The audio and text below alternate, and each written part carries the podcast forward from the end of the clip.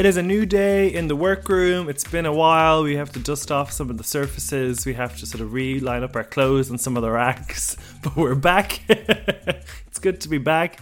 That's it. Yeah, push push those squatters out who've moved in.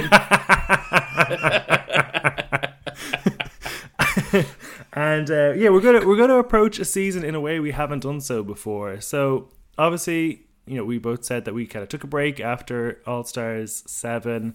We missed a lot of the international franchises, and we're kind of going back now. And we thought it'd be interesting to sort of do a more high level dissection yeah. of a season rather than doing it week to week, because I think we were finding that some of these seasons weren't interesting enough to talk about or didn't have enough new things in it to talk about for 40 minutes a week so if we can get like two hours out of a whole season i think there'll be plenty of things to talk why about. not go for it Actually, there's one thing I did just it while you were speaking there. This occurred to me, mm-hmm. and you may not have watched it, so therefore this may not be be something that gets included okay. for the, the dear listeners' ears. But Bussy Queen did an episode about drag fatigue, and it's sort of interesting because I suppose both mm. of us have have been experiencing that, where it kind of showed that like the concept of drag fatigue that we're hearing about, or drag race fatigue that we're hearing about, isn't actually translating in terms of viewers okay. and you know the the the sort of engagement with the show, engagement with the most recent winners. So I do think it's interesting, and I think that maybe it certainly made me stop and take a step back and kind of go like rather than looking at drag race as like this massive this massive this massive hole mm. spelled with a w uh, to be able to like actually say well no you, you you can dip in and out of it and i certainly think that from from my own point of view i think that like you were saying, there was just some of the seasons I wasn't as engaged with the casts I wasn't as engaged with, but I didn't need to be as engaged with those casts because those casts were selected for a, a, a, specific audience in a specific country, and then queens will go on to have great careers in those countries. Some of them will cross over through international franchises, but yeah, it sort of it sort of made me kind mm. of think like, right, not everything needs to be hitting at like season six quality, and that's okay. Yeah, I think that's a very fair point. And I think what we found is every new franchise, the season one doesn't reinvent the wheel because it's the first season locally, so it just needs to do what first the first season of Drag Race did, the first season the UK did. And I guess when you're watching a few of them in tandem, they kind of get a bit repetitive. Yeah. Um, yeah. But I think watching so this is the first season of Drag Race that I watched for the first time in a binging style. And I have to say, I really enjoyed it. I watched four episodes a day pretty much until I got to the well, sorry, three episodes a day until I got to the end, so three days, and it just really reminded me. And I think some of Ru's decisions in this also really reminded me of just discovering Drag Race for the first time and just binging through all the content and not having to worry about like not waiting a week to find out who goes home next in what I would say is a fairly predictable season. Um, yeah. Yeah, it totally changed my perspective on it. And I wonder then because we watch it week to week, whether we it's not the optimal way to watch it if you're watching all the international seasons. Maybe the best way to watch if you're watching a lot of it is to like yeah. let it build up and binge it. Hot take. Let's get out the tiny violin for the podcasters.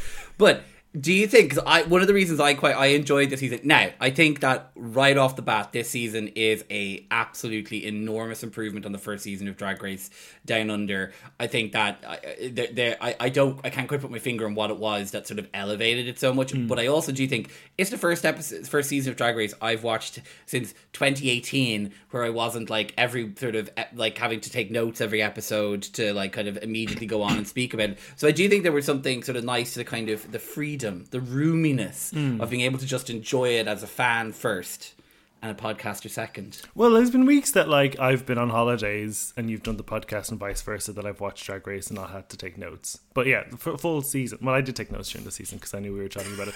But it wasn't. it wasn't a detailed episode by episode. That's what, what did I mean, you think yeah. of this look? What did you think of this guest judge, so to speak? Um, well, there was no guest judges. Except yeah. for Xena came in, clocked them all off, and then they got given a Samsung phone in order to be able yeah. to, to chat to Delta Goodrem. Who keeps calling us? so Stu. Honestly, when the first phone rang, I, I was genuinely concerned we were going to get a Vivaldi sort of twist storyline of a hidden phone Oh my down. god! But I mean, that's like the fact that it was just sitting there on the, and it was like kind of like Ru being like, Hi, that, "It's actually Ru calling from season seven. Can you get here as soon as possible?" And then at one point during the conversation, the camera does like such a zoom up on the like the small little Samsung logo on the base of the phone. Oh, that that I uh, that is the, that is I think that that wins the award for the most aggressive uh, product placement at all time. Like, even even above and beyond the like super close zoom ins on the bulges on the Andrew Christian underwear. Yeah. what about if it shines? It's Astrolab. Well, to be fair, at least that was in a little ad, ad advertorial. You know, that was that wasn't just like workroom. Like they weren't the, the queens weren't turning around and being like, "This is really shiny. It must be Astrolab." they should have. Best thing about Italia was Farida Kant's vampire look, and the second thing was Astrolab. Top tier. so I do agree. I think season two was better than season one. Season one definitely had a COVID elephant in the room. You know, Yeah. the pre-recorded messages from Kylie Minogue and stuff like that just wasn't hitting. Now I'm a bit like.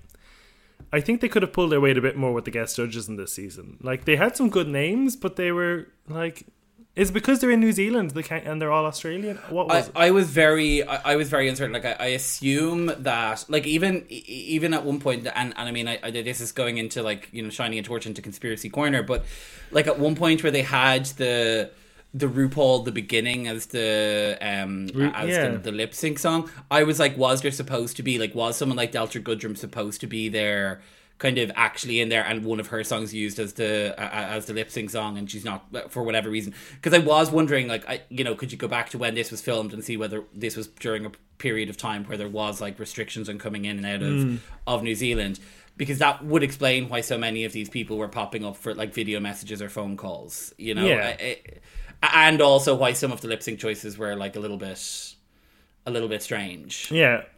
So like we got Lucy, we got Xena, and we got that episode three had Urzila Carlson, wherever she is, and that comedian guy. And I was like, okay, it looks like the, the guests are going to be in the room. And I think that was the end of it. Then yeah that was it You until the end of the season You had the sales lady, was it Suzanne Paul? She came in, but she wasn't behind the panel. You had Norvina, the robot, appeared at one point from Ashley Beverly Hills. Murray Bartlett with a pre-recorded segment. It was just, yeah, I don't know. Who was it? There was so Delta Goodrem. I choose to believe that the Samsung phone calls were live and in person Oh, because there was agree. engagement with the actual kids, and it was so Delta was the only one of them that I recognized. Samantha Harris, I wrote down, but I don't know who she is. Yeah, Samantha Harris. I didn't know who she was, but I, actually I liked her. I felt like she was, you know, giving good. Um, like she obviously was very well known in Australia. Hmm. Um, but and we can talk about. I, I think the lip sync choices this year left me a little cold. Well, I think the was like, lip sync right ba- performances were very strong for an international franchise. Oh my god! But that was like purely, I, I would say, down to two queens, Kween Kong and Beverly Kills. Like I think mm. that they were like they are lip sync. I I would be very excited to see Kween Kong appear on an international s- series of the franchise. Also, when I saw Kween Kong and Elektra Shock in the same room, I thought I would also subscribe to that OnlyFans. Just throwing it out there. I think it started strong with Kylie Get Out of My Way. I think it's a It really And it underrated finished- Kylie song. And it finished strong enough with Wow. Yeah. Was that the second last one? Yeah. That was the last one. Um, But, But then- three Kylie songs in one season. I know, and like the- that is like a bit Dua Lipa now. Come on. It is, and it's also it's also a bit disrespectful. Like there's so much. Like where's Holly Valance? Where's Delta Goodrem? Where's Troy? Where's Sivan? Dannii Minogue? Where's, exactly. You know, she actually spent some time and spoke to your Queen's live last season, and you disrespected her. Like, I don't know. I, I, I assume the Divinyls are Australian. Um, the I touch myself song that was. So I yeah, thought they, that, that is. That was one of my favorite. That was like what. That was a really like solidly good lip sync. yeah, well. they are Australian. I- I, loved that Tina Arena remix of Chains. I loved Yes. that. That was a great Yeah. choice. I have to. I, I also did love that. Like the steps and Michelle Visage song is like an absolute kind of like that's it. I love that song. Mm. But it was very clear that in the room, none of them really knew who it was because you could, you know, the way normally they go back like to, during the makeover challenge, they go back to the room and show the makeover ease, Yeah. kind of singing along to. There was like absolute, and then at the end of it, Hannah Conda was like, "Oh, I love that song, Michelle. I love that song. Well done." Why is she from Yorkshire? I don't know. I don't know. yeah, but it kind of it was the sort of praise of somebody who only really got to know it due to having to learn to lip sync it. Yeah, yeah, exactly. Yeah. Uh, let's go through the queens one by one. Uh, so we are assuming if you're listening to this, you either don't care about spoilers or you've seen it. Um, so we're going to go through them in reverse order of elimination or order of elimination. Sorry. Um, so we won't spend much time on the first few. Uh, and then we can get into sort of the storylines of these queens and our impressions on them and whether we like them or not, sort of as we go through each of them. So first up was Faux and I kind of felt sorry for her. I thought she got the annoying edit, and maybe she was annoying, and I'm sure she is annoying because we're all annoying. But I kind of felt on one episode that's the edit she gave her is that she's really annoying. I felt bad for her. Yeah i i felt she made like v- very little kind of impact. And, and what like i mean you know you, we can we can going back to uh, what my worry was as well going into this particularly i think in the second week if i remember correctly king kong was or queen kong was was either low or, or, or in the bottom. But that we were going to go the same way as the first season was which is that like queen like the the uh, i suppose the diversity of the queens was going to get like shipped out early. So like faux fur came in gets presented as being a bit annoying uh, annoying. Her drag wasn't at a great level. Like the entrance look she walked in even looked kind of like something you'd make in a design challenge. Like she, she obviously like you know i- i- but yeah I, I felt sorry for her in that she didn't necessarily get even given like a redeeming quality no i don't mean that in that she was irredeemable No, no, but, like, no. it was not even like you didn't Yeah. leave with anything going like oh i wish i saw more for you you were like i saw just enough of her Yeah, maybe no, even right. too much We're sure, she, you know, she got cast. She obviously has a redeeming quality. We just didn't get to see it, and he just ends up with like, "Oh, we're glad she's gone," and I, that, I just didn't think that was fair. Um, Aubrey Haive then was second out, and I really can't remember her that well. I, I don't know. She was the first of the people with the the Minnie Cooper curse. Uh, Yeah. I, and I again like I, I don't necessarily remember kind of much about what like what she actually gave in the competition. She's the same as that Faux Fur in that like she kind of came in was pretty and young and then like got absolutely slaughtered by Kween Kong in the lip sync to, to to go home that second episode. I'm trying to remember actually what the and this is where I should have uh, written some notes. I'm trying to remember what the actual beef between her and um So and Minnie I think I remember this because I I actually thought Aubrey Haive's look in the first challenge was one of the best ones. It was kind of like a sort of distressed denim, uh, long sleeve, Yes. sort of frilled thing, and I thought it looked really good. And I was when she didn't even get mentioned into the top, I kind of was like, oh, they're setting her up to she's an early out, obviously based on because I thought she looked good enough to be in the top. Um, so yeah, she was like, I was happy with mine, and then I think Minnie Cooper said that she thought it was a bit ill-fitting, and that that then was like, well, you know, Minnie Cooper walked out on that stage with a, a with a dress that was falling down below her Yeah. nipples, so you know, people in ill-fitting dresses shouldn't throw stones. I think that was the beef to begin with. Yeah, and I did actually like. I, I found her like if I remember that insect. I think that insect runway overall was probably the most exciting and interesting runway because like a lot of my favorite looks came from it in that second episode, and I really liked hers. I thought it sort of was reminiscent a little bit of like Etcetera Etcetera It had that sort of like. a, you know, alien bug worlds that sort of set in like Mad Men 1960s vibe. I thought it looked really good, but uh, yeah. Um, so yeah, I thought she could have been a look queen. Apparently, she was going to do Catherine O'Hara as a um, as her Catherine O'Hara as Moira Rose as her snatch game.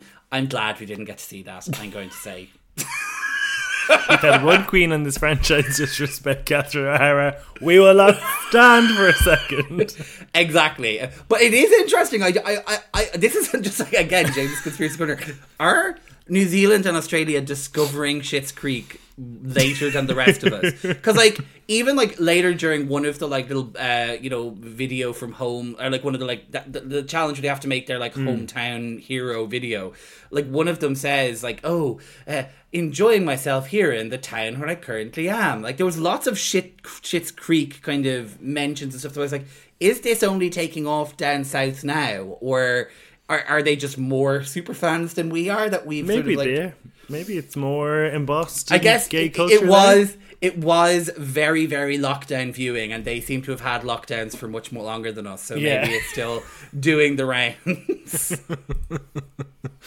um, now Pomara fifth was the third out, and something about how she painted her makeup made her look like Caroline Flack to me. Oh. Somebody As we go on, we remember. um, yeah, what what was your take on Pomara? I I I liked Pomara and actually had her pegged as someone who was going to go much further in the competition. I thought like you know her looks weren't amazing, but I don't think I feel like looks are judged on a different. It's unlike be, uh, Drag Race UK, like they aren't fifty percent of the mark. Like I think they just don't mm. judge them that way. and I thought that she was going to be. I felt like she was going to be a, and this could be like my own sort of like fat phobia leaning in where you assume all fat people have to be jolly and funny so therefore when a, like an acting improv challenge comes along you're like oh the fat one will do well but um and i say that as a fat person who's been put in that box many times um but also slayed it um so many, so many ad-lib tangents here. Hashtag I appreciate it, but also slayed it. so I, I was surprised when she didn't do well in that like kind of acting challenge that she had uh, that she did. You could see clearly she was floundering a little bit. Hmm. Uh, I did think like uh, one of like the the beef of the season for me was the one between her and Pomara Fifth because I just was like how or Minnie Cooper, yeah. I was like, how delusional do you need to be in order for someone to come to you and say, Someone told me you said this horrifically horrible thing about me, and for you to take no responsibility for it at all and say, It's not my fault. It's the fault of the person who told you. like, like, yes, I said it, but I said it as a joke you were never meant to hear. Like, honestly. but was that not who was it when it was like, I used to mentor you and I actually never liked it because you're very self entitled? Was that Minnie Cooper and Pomara as well? Oh, I, I feel like someone else. I feel like that was, no, that was that Molly. It wasn't Molly Poppinz. Um, maybe it was Molly Poppinz. I can't remember. So who was the second fight? It was Minnie versus. So it was, it was oh, yeah. Minnie versus yeah, no, Aubrey, Minnie versus Pomara, and Pomara, then Minnie, and Minnie versus and Beverly. Minnie, yeah, and then I think it was versus Pomara. I think that she said that. Oh, I thought, but so I, th- I thought two people came from Pomara because I thought Pomara had the Minnie Cooper fight and then also uh, uh, someone else. Like maybe it was maybe it wasn't Molly Poppinz. I had Molly. Well, Poppinz remember Pomara left and Beverly Kills was like I actually didn't enjoy working with with Pomara because they were hosting together at the brunch. Maybe that was it. Yes, that could have been it. Yeah, that could have been it. Um, that challenge was fun, by the way. That that drag brunch it was. challenge. It was actually and it was very good. I, I have to say, last so, so um, not last week, but the week before last on the Drag Race UK episode where they did the bingo. Mm.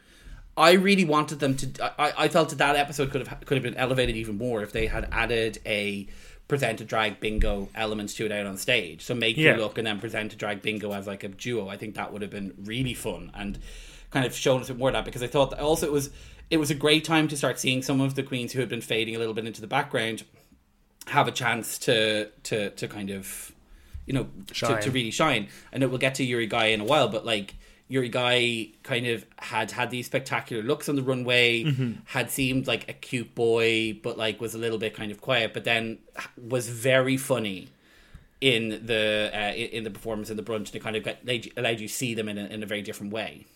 Yeah, no, I, I, I agree. And, and the only other thing I had to say about Pomara there is I kind of felt everyone did really well in that challenge, and it was a tough one to have to go out on because it wasn't yeah. like a spectacular flop. It was like you were in the worst duo, and it was probably your partner who brought you down, but she's a better lip syncer than you. So I felt hard done by for Pomara, aka Caroline yeah. Fleck. Um, but yeah, you're right. That was a great challenge, and Yuri Guaii you know, with with the conjunctivitis that was going on, like there was a that was turnaround. very dramatic. It was seeing her scramble into the workroom, put makeup on. Yeah. Uh, yeah, it was funny. It was interesting how how low energy she was throughout all of it, and then like you got to just see her shine in that one moment, and that was kind of the end of it. Then. Yeah, exactly. Um, um, she's the ne- she was the next to go. She went in episode four. She came sixth. She was eliminated uh, by um, where is it here? Oh no, Minnie Cooper was next to go. Oh, was she? Okay. Minnie Cooper was eliminated by oh, Beverly sorry, Hills. Right, yeah, yeah. Um, oh yes, I, yeah. And I'm trying to remember what the, the challenge that week was. This is terrible because it was the Snatch Game. Well, the challenge that week was Snatch Game, and we'll talk more about Snatch Game because there was, I, I think, like and actually a queen that we haven't mentioned at all throughout any of it is the the ultimate winner of the competition. But I think Snatch Game was like the first time for me where mm. Spankie Jackson, I was like, that's a really fucking good queen because even though like it, it was the top two for the entire competition was just like crystallized that week. You had Hannah Conda and uh, Spankie Jackson, and I was like, all right, these two are the two to watch going right the way through. Whoever's it, it's it's a toss up who's going to join them as the, in that third position, but that Ellen DeGeneres was absolutely terrible. And I read an article with Mini Minnie Cooper because uh, Minnie Cooper. Okay, I'm not going to be very. I'm, I'm going to be. You know, we're we're in a closed room here. We can be a little bit salty if we like, but there is a a a kind of sometimes with older gay men, white, cisgendered older gay men, there can be a certain amount of sort of like entitlement of feeling like I have been through the wars and therefore I get to express myself however I choose to express myself because you know you're here because of me without a recognition of the work being done by other people or a recognition of the changes that have happened since. And I've I you know have engaged with some of those people through other areas of my life. Um, and I saw an element of that with Minnie Cooper a kind of a like a I'm really brilliant. And I read an article where she basically said that she thought like that it was going to be a double Shantay. She thought that because her and Ru got on, that like they were, she was obviously going to be in the final. That she was completely surprised, and that the other queens were bullying her. And it's like that accusations of like I'm the victim here. This is really unfair. I didn't expect I was going to go home. I think I was voted out for like mean reasons. And I was just like. You are not a queen I would enjoy or want to to have her. Give me Charlie Hides any any day. when she first walked into the workroom, I actually felt really inspired by her. I'm not quite sure why, but it, it, like why the emotion was so high. I mean, but I just was like, yes, this is. I want a queen. I want a seasoned, you know, queen who's been doing this since the '80s to be on this show and to give it a sort of, you know, a, a real sort of sawdust approach to drag and i was like this is what we're going to get with mini cooper she is a legend in the game you yeah. know, I mentioned in this week during the Drag Race UK episode, but it was like the franchise has, you know, pivoted towards these Instagram model queens who haven't performed, and you know, it's it was it's very into this. Blah, blah, blah, you know, Ru has set the standard, and I really want to see more of these like original sort of traditional, classic camp yeah. queens come into it. I was very excited for her. Now, ultimately Spankie Jackson went on to fulfill that need that I and we'll get to her because I think she was a revolutionary character in this show. But I just could not I I other than maybe in Norma Jean, have I ever come across a character who knows how to make nothing into drama and then like not apologize for it? And when Molly Poppinz read wash, her wash her hands and just like yeah. and when Molly Poppins said to her, "I was offended that time when I came for you, and you didn't, and you didn't say sorry or something like that," like basically like does no sense of, of like responsibility for her own actions. No. It was it was a bit deluded, but I still found her fascinating television, and I honestly don't think. I felt we were led down a what did you say a, um, a merry path? Led down a merry path. with the editing because I kind of found Ellen like kind of weird and kooky, and I didn't enjoy Courtney Love. And then I just felt like there was this canned laughter whenever Courtney Love spoke, and I was like, "Why are they telling us to keep Yuri over Minnie?" I felt it was clearly should have been the other way around yeah, I would agree that I, think that like Courtney Love was one of those like I think that within the snatch game there was two people who were uh, like operating on like a much higher level, and maybe I was led down a merry path by the editing vis-a-vis um, Minnie Cooper versus Yuri Guaii. But I mean, there was no question in my mind that that Molly Poppinz needed to be in the bottom for that absolutely like yes. atrocious Orville Peck. But Um, Heterosexual Orville Peck as well, so I'm like, what? undermining like, honestly, the like, character, what what are you doing? or at here? least Uh, bisexual, I suppose. But yeah, yeah but yeah so i i um but i just thought there was something sort of like aggressive and maybe like they had decided right well we can't, we're not like this kind of constant like drama drama drama isn't going to work so we, we want to like push them out the door and they've given us some good tv they've also like i mean looks wise they, they their looks were were probably among the strongest in the competition like the Minnie. Minnie, yeah, absolutely. Hmm. Like, I mean, they they were giving very traditional. Talk. I loved that clown look that they had. It was kind of like hmm. demented. By the way, the, watched the the butterfly one, the sort of blue butterfly. the blue one butterfly one was yeah. gorgeous, like absolutely beautiful. Um, I I watched a if if you're looking for a Halloween treat, uh, I watched on Netflix the, the new Halloween movie. I think Curse from Brook Lodge, Bridge Lodge, or something like that. It has it has uh, murderous clowns flying around the place, and that that look kind of reminds me of that now. But um, yeah, Well, she didn't murder that lip sync. she did certainly did not murder that lip sync, not at all. very interesting character. Uh, definitely somebody who i think makes brilliant tv but also has a really interesting perspective of, of drag. I would like to see her back. I got like imagine her imagine her up against like i know monique carter's going to come back but imagine monique carter and minnie cooper in a room. Like that's gonna that'll be chaos. It could be. Absolutely, um, or her and Charlie Hides, You know, someone needs to do a super-cut of charlie hyde standing there with minnie cooper skipping around on her heelys craziness.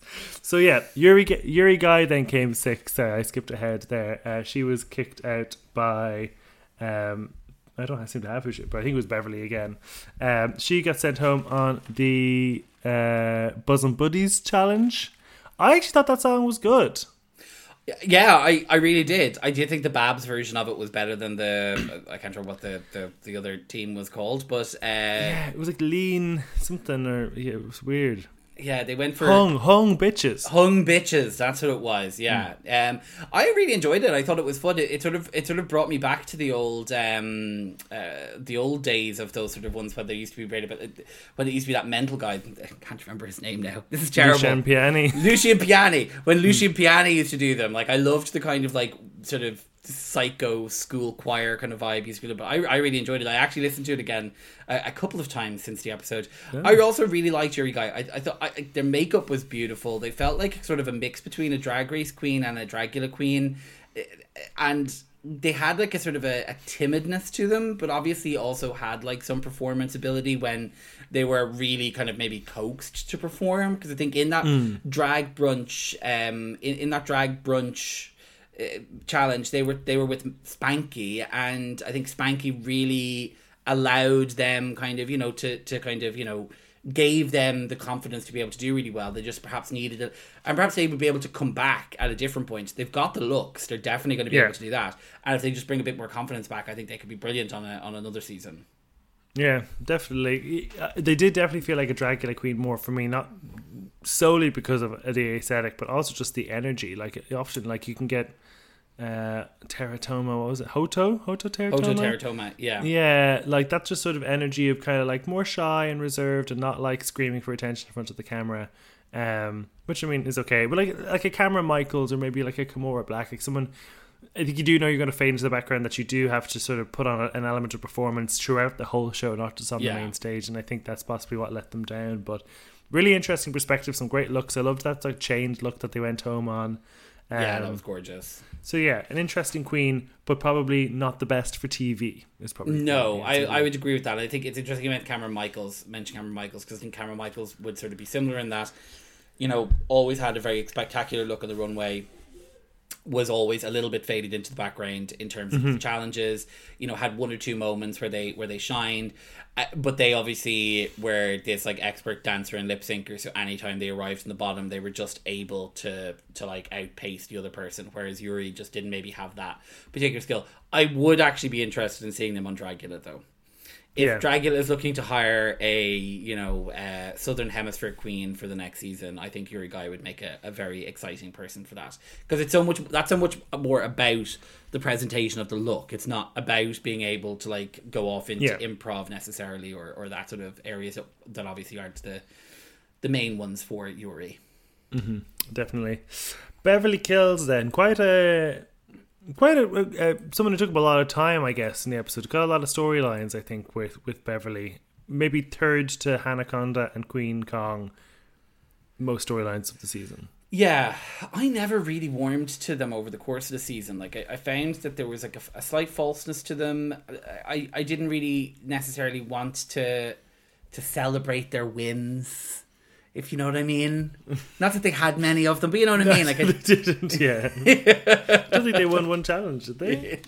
No, I I I think they no. they kind of like hung around close to the close to the to the, to the bottom, having mm. kind of different beefs with different queens. Uh, obviously, there was the, the Minnie Cooper kind of stuff in, in the snatch game. I think they were like, I'm going to avoid getting into fight, and then they had the big sort of during was it during the Bosom Buddies challenge? They had the big fight with with Queen, Kween Kong. Kong. and it's yeah. interesting because Kween Kong was a very like came gave off such a like a, a presence of calmness and you know it was sort of surprising and it felt sort of like if you, you know sometimes you see like like a little yappy dog beside like a big dog and the little yappy yeah. dog is like running around snapping at its heels and the dog the, the little dog is or the big dog is just sort of lying there doing nothing and then after about 25 minutes it just does a big get the fuck away from me and then that's the end of it so i think that was obviously what was going on in the preceding five episodes little yappy Beverly Kills had just been like doing Kween Kong's nut in until this, where they were like, and it was also a little bit like. Uh, from Beverly Kills' point of view, is obviously like I'm the main character in this situation, so I don't understand why I'm not getting given this like motherly vibe from Kween Kong that I feel I deserve.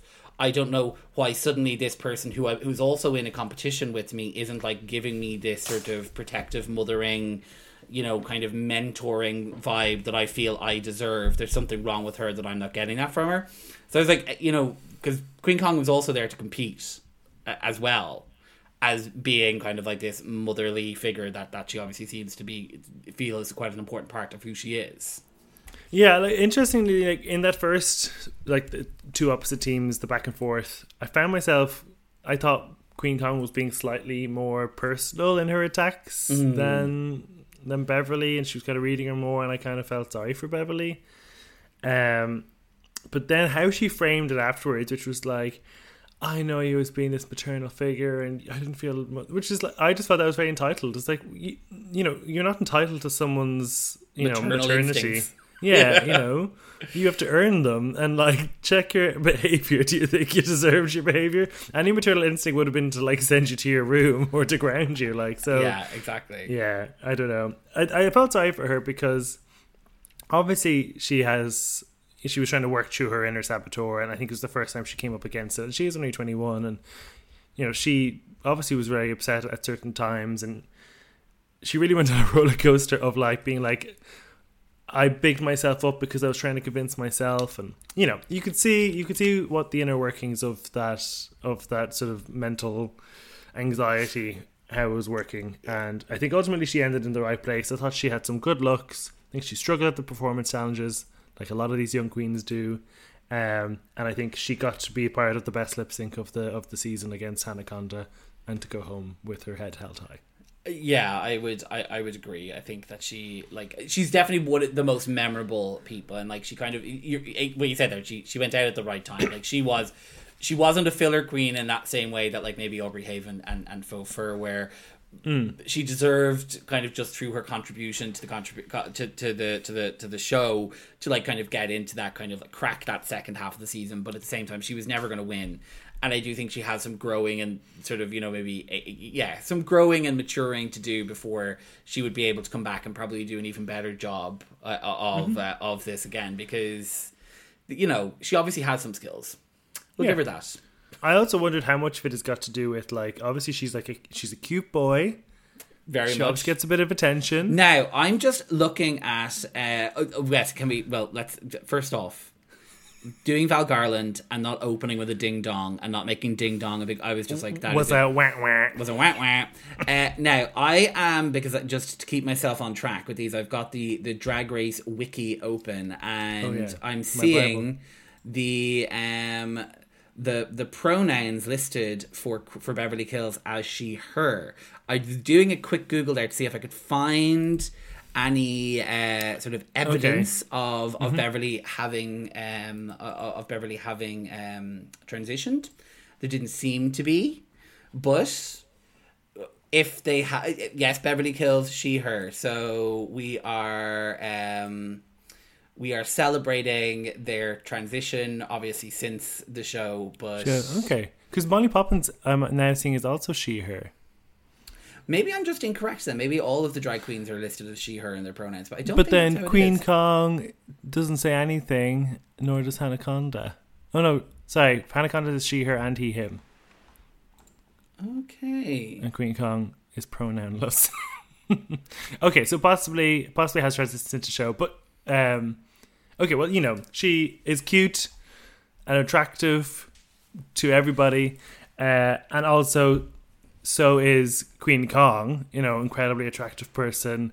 And I was wondering how much of that was kind of the battle of the of the of the egos of being like normally I'm the cutest queen in the room, but now now there's somebody who's who's like bigger and more sculpted and more if we can use the word handsome I, who we're talking about it's like I wonder did that come into play as well well all I'm going to say is that you know wh- whatever um I, we love to stratify things in the gay community, you know?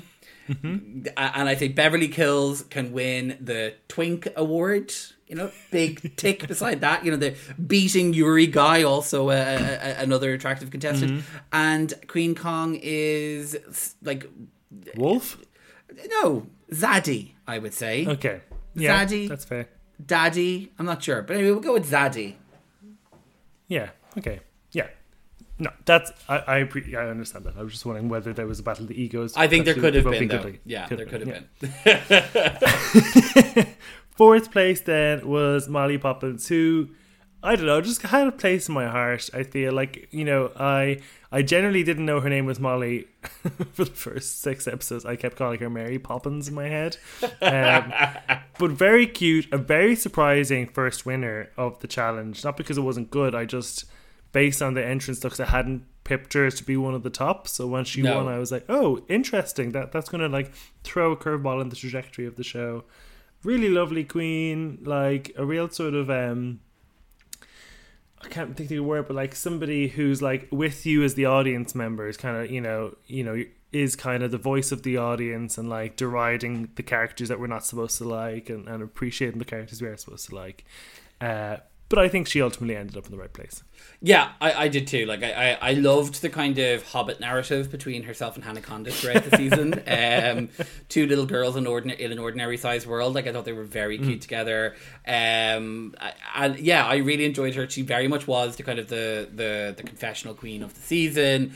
I loved her look in the her looks across the season. I thought were not quite as good. Like I think that because of the two little girls in a ordinary size world comparison, I did a lot of kind of like comparing what she was wearing to what Hannah Hanaconda was mm. wearing, and I felt like Hannah Hanaconda's looks were always so like so like particularly just like polished that um that she was that she was maybe able to reach to that level but but I thought she was funny she was engaging. I her snatch game aside I thought she performed really well in in all of the challenges and she was a, an excellent fourth place. Yeah I think so too. I I feel not only was Hannah more polished I think she had a more unique perspective. A lot of the looks I felt Molly saw I'd seen a few times before thinking of that belts, buckles, and chains look. You know, I, we saw Diabetti in that and Quick Drag almost. I kind of felt and the Cirque du Soleil look with the chain of candy floss and the sort of yeah. Marcel Marceau mime. It just it wasn't you know when you've watched a lot of these shows, you've seen a lot of the same ideas done over and over again, and, and it wasn't particularly done done new for yeah. me. But uh, you know, like I already said, very enjoyable watch and a very charismatic contestant. So that brings us to the top three. I mean, uh, sorry, just on Molly Poppinz there as well. I feel like that episode she went home in was the most predictable. I knew exactly who was going home. The, before I pressed play, I knew she was going home. I didn't know who was going to send her home. I assumed it was yeah. going to be Spankie Jackson based on the makeup skills, but I knew she was going home no matter what. Um, and I think that yeah. was one of the downfalls of this season was I think after Snatch Game, it it immediately just lockstepped the the top three from the rest of them. No, I, I yeah, I'd, I'd agree with that. I think that like it kind of it felt like you were you were kind of painting by numbers, and I think that perhaps that was one of the benefits of, of watching it in in more of a binge was because it didn't matter mm. as much. Like you weren't kind of like you didn't have time to kind of get like frustrated that it was following just the path that was laid out in front of it.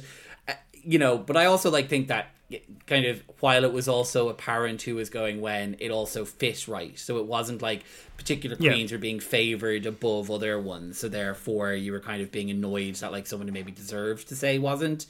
Um, but yeah, it, it we can talk a little bit about that makeover challenge because I enjoy. I, I, that's usually my favorite of the of the challenges, and I mm. didn't love it on this season as much. I think that they didn't use it as well and, or as effectively on this season as they have done in, I would say, Canada in the last couple of years. Yeah. And and there was a bit of me that was a bit like, mm, I just didn't get the. Anyway, we can talk about that when we're when we're getting into talk a bit more about yeah, the challenges in a bit. We're over to it. Let's. Kween Kong, I think, probably had the most storylines this season between her inner saboteur, her her trans sister who'd passed away, the fighting with Beverly Kills, she is interesting because she walks into that workroom with the hand of Kong around her, and you're like, here we go. This is the Vivienne. This is the Bianca Del Rio. This is the. Yeah. I don't know if Priyanka felt like a forerunner straight away, but like, this is the forerunner. This is the queen to beat. And then she immediately tripped and fell. Like, I got repeatedly Tyno- Tynomi Banks energy offer. Oh, um, big Tynomi Banks energy. You're absolutely right. She walked in there, and you you're exactly right. It was like kind of right. This is the queen who's come to win. Like we didn't last season. Like usually the first season of a fran- out the gate of a franchise, you kind of have someone who feels like they are the winner and they're going to set the tone. Mm. And I kind of was like, maybe we didn't necessarily get someone like that in the first season. They're giving to it this season. I thought it was her. That queen, like that, that like look was probably one of my favorite. That was probably my favorite look of the entire season because it was so clever. It was interesting. All the rest of it. But you're right. She just fell in her face and then continued to kind of fall in her face, but in a really endearing way, where you could he- you could figure out and feel all of these hurdles and barriers that she mm. was crossing over until eventually she managed to kind of push through and then you actually saw the power come out and you're like okay you're amazing. You're not going to win but i'll be very excited to see you on like australia versus the world or you know uk yeah. versus the world or, or, or wherever versus the world that comes up next. She was also such an earnest drag queen. Like there was very few bootsma boots mama the house down yes queens. It was incredibly earnest. She rarely cracked a smile in those talking heads. Like everything she had to say was very considered and very earnest, and that was definitely a totally different energy for her. And then to see that juxtaposed with this like glamazon dancer who's incredibly muscular and built, but like very nimble on their feet. Like she during the final, uh, you know, who's going to be next Australia's drag superstar? And I genuinely think Kween Kong is a drag superstar and I think can represent down under on the world stage. Yeah. We just didn't get to see enough good of her this season because she got in her head. Yeah, completely. And, you know, I think that you also can see like she's a queen who those sort of physical challenges like the dancing and that is obviously like her strong suit. She obviously she knows how to to to spit a verse or you know she knows how to to write some lyrics as a more uh, appropriate way of me saying that particular sentence. Yeah. Um and you know when it came like the, the challenges that she did best on where ones that involved the dancing or ones that just felt just that involved her being herself. So like the the uh, the like authenticity and vulnerability of doing the makeover challenge, the mm. just this is my day job of presenting this drag brunch, and then even just in the dancing and the singing involved in the two sort of uh, the, the two song based challenges, and it was those other ones like the acting, the creating of an outfit, the you know the snatch game. Those are the places where where she has to like present as someone that she isn't. I think she found that most difficult, and I think that yeah. got into her head where maybe she came in feeling like the Vivienne or Bianca Del Rio instantly realized, oh, I'm not maybe at that level, and then started doubting herself right the way through that like first, I would say three quarters of the competition, more or less. Yeah, and I think Tynomi Banks is a really interesting comparison point because Tynomi Banks couldn't get her shit together in time and got kicked out. Yeah. I think Kween Kong was one episode away of that happening to her, and she managed to kick, you know, get it together. And whether she's being honest when she says it was that conversation from Ru that was the turning point, or maybe you know she found some inner visions on her own. But yeah, I think a really interesting, really interesting character. Yeah, yeah. Uh, for the season, Hannah Conda then the other sort of mainstay. I thought she was going to win. I don't know how you felt going into the final. I thought she had the look, she had the personality. She kind of felt like a front runner from the start. Um, I thought her her bit about owning her cultural appropriation in the past, I thought was very honest, and I thought very interesting, especially like the history of that show, yeah. that, that that franchise, bringing it up and owning it herself before anyone else had a chance to. And look, we didn't watch this live. Maybe there has been accusations um, that went out at the time, but uh, yeah, I thought that was very honest uh, yeah, I, I mean, I think that like handled perhaps in a more uh, kind of authentic way than than was in the in the last season. Um, hmm. But I, I do think as well there was just a very genuine like she she was just a very genuine queen throughout the entire competition. Like and there was, you know, like classic that classic kind of you know trope of the person who's so perfectly presented on the outside and so sort of like particular about how they put themselves there but then they're like kind of like swimming in all these demons and stuff. And she spoke about her i i don't know I, I i thought that she yeah i felt like she could ease i felt like she was probably the most natural winner for the competition. I i anticipated going into this into the final that she was going to be the one that came out as the winner. And like it says a lot about Spankie Jackson that you're not kind of going like, oh, well, it should have been Hannah Conda the one because Hannah Conda was so polished throughout the rest of the competition, had like done a really, really strong snatch game, had been really strong and looks throughout it, mm. had like really added a lot to the comedy challenges. So like, uh, yeah, I, I I really liked her. I, I, I will be excited to see her back on a different season. I think that's the thing, and it's not like, and actually, it's what she's one of those queens where you're kind of going. I'm glad the vehicle of versus the world ex- exists now because she's the sort of queen that I would like to see back, and I would like to see kind of I don't know maybe having a chat with Gia Gunn or. Wow. maybe not Gia Gunn, maybe not Gia Gunn, but you know what I mean. Yeah.